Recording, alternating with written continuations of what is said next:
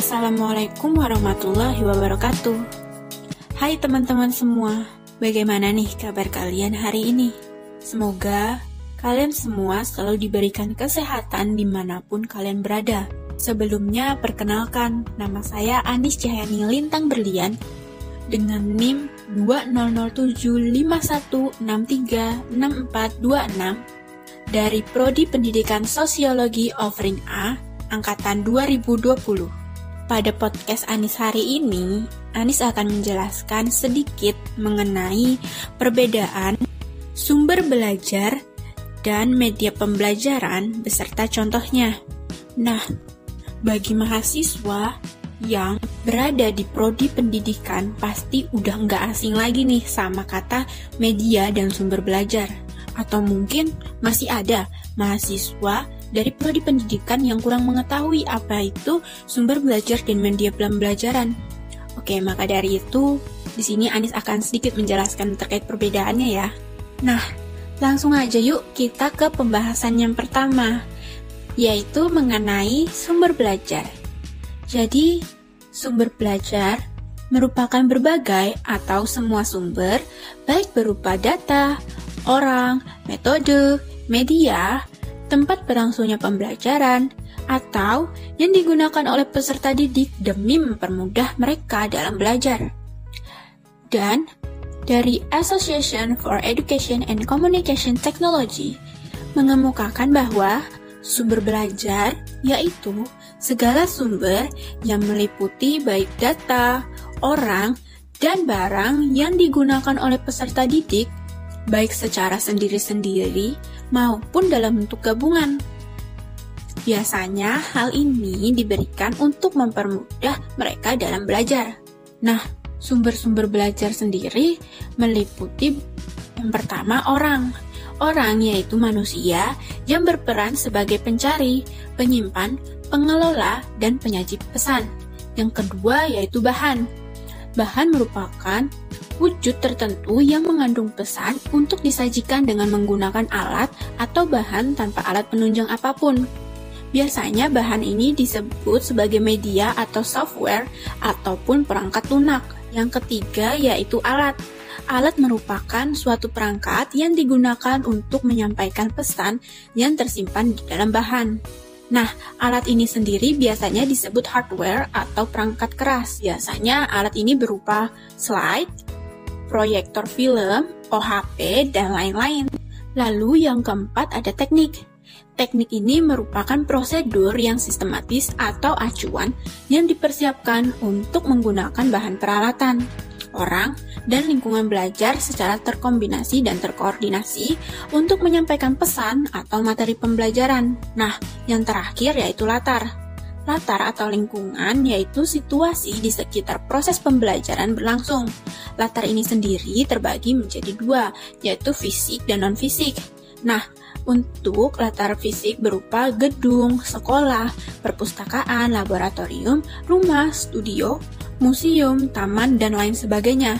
Sedangkan untuk latar yang berupa non-fisik itu seperti hmm, tatanan ruang belajar, sistem ventilasi, tingkat kegaduhan lingkungan belajar, cuaca saat pembelajaran, dan sebagainya. Itu merupakan sumber belajar jika diasumsikan dari pendapat IECT tahun 1994. Nah, sedangkan menurut Sujana sendiri pada tahun 1989 Sumber belajar itu terbagi ke dalam beberapa kategori, yaitu sumber belajar cetak yang berupa bisa buku, ensiklopedia, brosur, poster, denah, dan lain sebagainya. Yang kedua adalah sumber belajar non-cetak, biasanya berupa slide, video, model, kaset, audio, seperti yang saya lakukan hari ini, saya membagikan pembelajaran menggunakan sumber belajar non-cetak berupa audio. Terus, yang ketiga, sumber belajar yang berupa fasilitas. Biasanya itu berupa um, perpustakaan, ruang belajar, studio, lapangan olahraga, dan lain sebagainya. Yang keempat tuh sumber belajar berupa kegiatan. Biasanya kan kita dalam belajar itu melakukan namanya kerja kelompok, observasi, wawancara, simulasi, permainan, dan lain sebagainya. Nah, yang kelima dan yang terakhir ini yaitu sumber belajar berupa lingkungan. Bisa berupa taman, museum, tempat bersejarah, dan lain sebagainya. Sumber belajar ini memiliki cakupan yang luas karena merupakan pendukung dari kegiatan pembelajaran. Nah, kalian tahu nggak sih kalau sebenarnya media pembelajaran itu merupakan bagian dari sumber belajar? Kenapa sih merupakan bagian dari sumber belajar?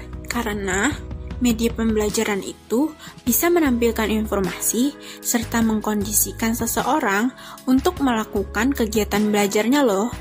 Oh iya, kalian tahu nggak sih kalau sumber belajar itu dikelompokkan menjadi dua. Yang pertama, sumber belajar yang dirancang atau by design.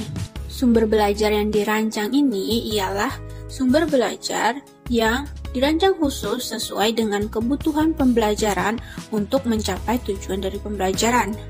Lalu yang kedua, sumber belajar yang dimanfaatkan atau by utilization, yaitu sumber belajar yang sudah ada dan dimanfaatkan oleh lembaga pendidikan untuk menunjang pelaksanaan dari proses pembelajaran loh. Nah, selanjutnya pembahasan kita yang kedua yaitu mengenai media pembelajaran.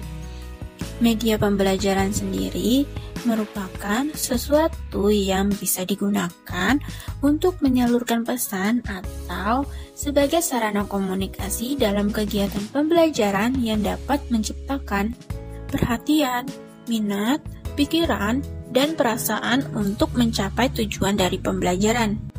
Dari Association for Education and Communication Technology, mendefinisikan media sebagai segala bentuk yang dipergunakan untuk suatu proses penyaluran informasi. Lebih lanjut lagi, Gagne dan Briggs pada tahun 1975 dalam Arsyad secara eksplisit menyatakan bahwa media pembelajaran itu mencangkup alat yang secara fisik digunakan untuk menyampaikan isi dari bahan ajar media pembelajaran ini hanyalah sebagai sarana komunikasi dari guru kepada siswa ataupun sebaliknya untuk menyalurkan materi yang ingin disampaikan.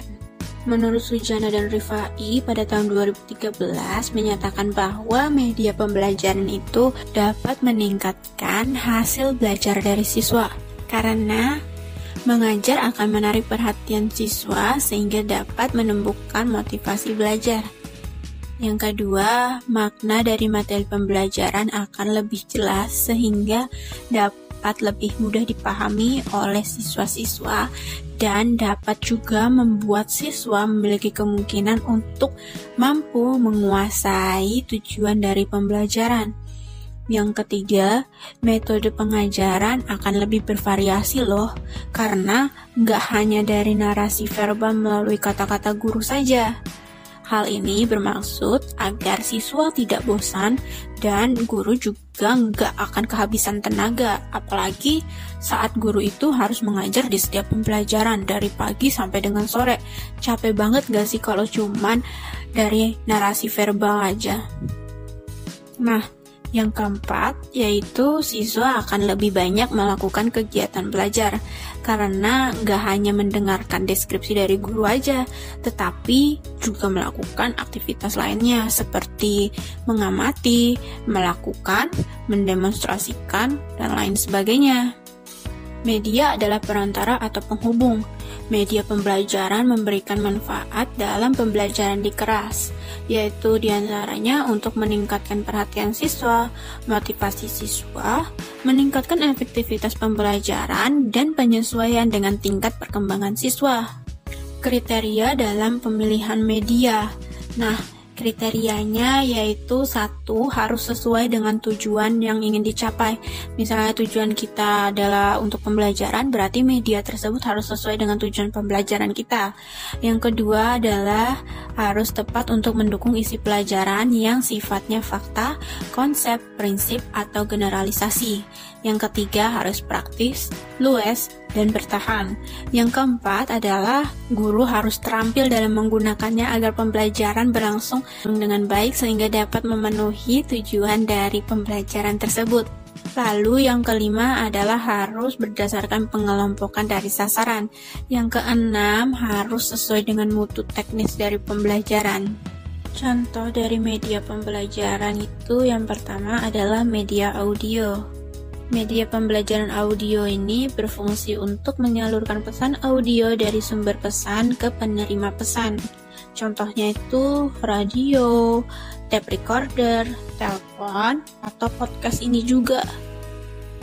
Lalu yang kedua yaitu media visual. Fungsinya adalah untuk menarik perhatian, memperjelas sajian ide, menggambarkan fakta yang mungkin dapat mudah untuk dicerna dan diingat jika disajikan dalam bentuk visual.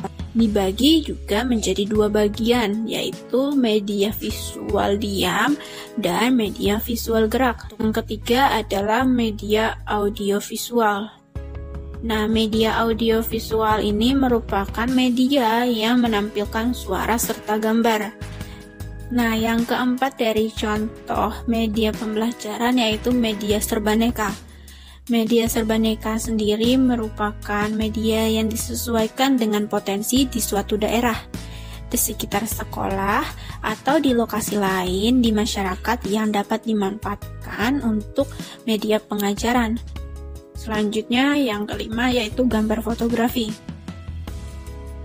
Gambar fotografi ini bisa diperoleh dari berbagai sumber, contohnya dari surat kabar, dari lukisan, dari kartun, ilustrasi, foto yang diperoleh dari berbagai sumber yang dapat digunakan oleh guru secara efektif dalam kegiatan belajar mengajar untuk tujuan pembelajaran. Yang keenam yaitu peta atau globe. Nah, tadi Anis telah menjelaskan sedikit mengenai media pembelajaran dan juga sumber belajar disertai dengan contoh-contohnya. Semoga kalian yang mendengarkan podcast Anis ini jadi mengetahui ya apa itu sumber belajar dan apa itu media pembelajaran serta apa aja contoh-contohnya. Mungkin cukup sampai di sini saja podcast Anis. Terima kasih buat kalian yang udah mau mendengarkan podcast Anis. Dan mohon maaf banget kalau Anis ada salah dalam pengucapan kata-katanya. Semoga podcast Anis ini bisa bermanfaat bagi seluruh pendengarnya. Oke, itu aja dari Anis. Sekali lagi terima kasih dan sampai jumpa di podcast Anis selanjutnya. Wabillahi taufiq wal hidayah. Wassalamualaikum warahmatullahi wabarakatuh. Bye bye semua.